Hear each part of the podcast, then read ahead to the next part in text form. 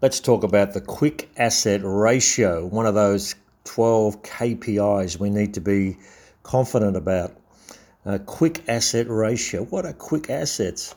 Quick assets are those assets which you can convert into cash quickly. Quick assets convert into cash quickly, or that's the assumption. And uh, these would include the most liquid or the quickest asset of all, of course, is cash or bank. You don't, don't need to convert it into cash because it is cash. So the quickest asset is cash or bank. Uh, others would include accounts receivable. Now, you may argue against this, and I could too, but the assumption is that you can quickly convert your accounts receivable into cash. Uh, quick assets do not include inventory do not include inventory. Why? The assumption is that inventory cannot be quickly converted into cash. And even if you could convert your inventory into cash quickly, you no longer have a trading business because a trading business is a business that has stock or inventory. So if you sell it all, you don't have any inventory or cash any, or stock anymore. So quick assets are current assets excluding inventory and later on in Unit 4, excluding prepaid expenses. Uh, on the assumption is that prepaid expenses, such as prepaid insurance, cannot be converted back into cash, so they're excluded. Quick assets, the quick asset ratio. So it's quick assets compared to current liabilities. So current liabilities represent current obligations that are going to lead to a future outflow of resources to meet those obligations within 12 months. And to do that, you want to convert your quick assets into cash. Do you have the quick assets available to meet the obligations expressed by your current liabilities? So, this is what the quick asset ratio is all about. Uh, it's expressed as a uh, ratio so, for example, it might be 1.5 to 1, 1.5 to 1.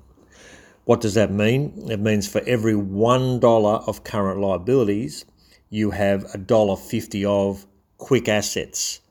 And prima facie, that may indicate that the business can meet its very short term cash commitments.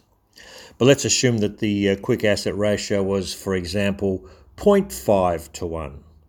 That would mean for every $1 of current liabilities, there is only 50 cents of quick assets.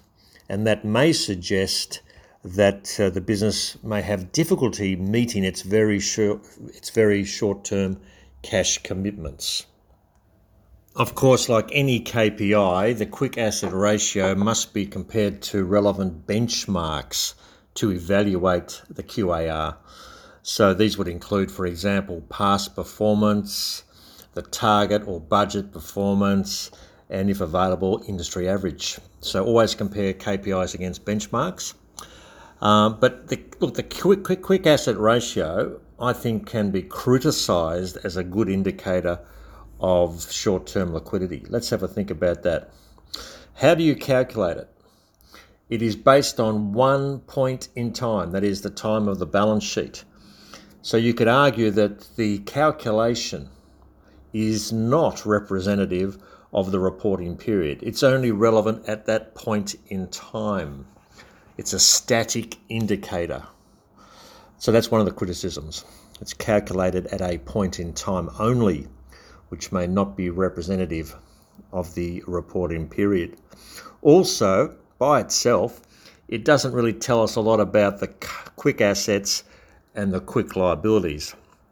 For example, we don't know much about the quality of the accounts receivable. Are they, uh, what are the credit terms?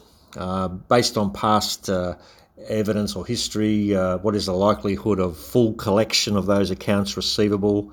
Uh, and and uh, do they normally collect? What's the you know what's the ARTA? What's the accounts receivable turnover, and is it likely to improve or um, deteriorate in the future? We don't know anything about the quality of the accounts receivable.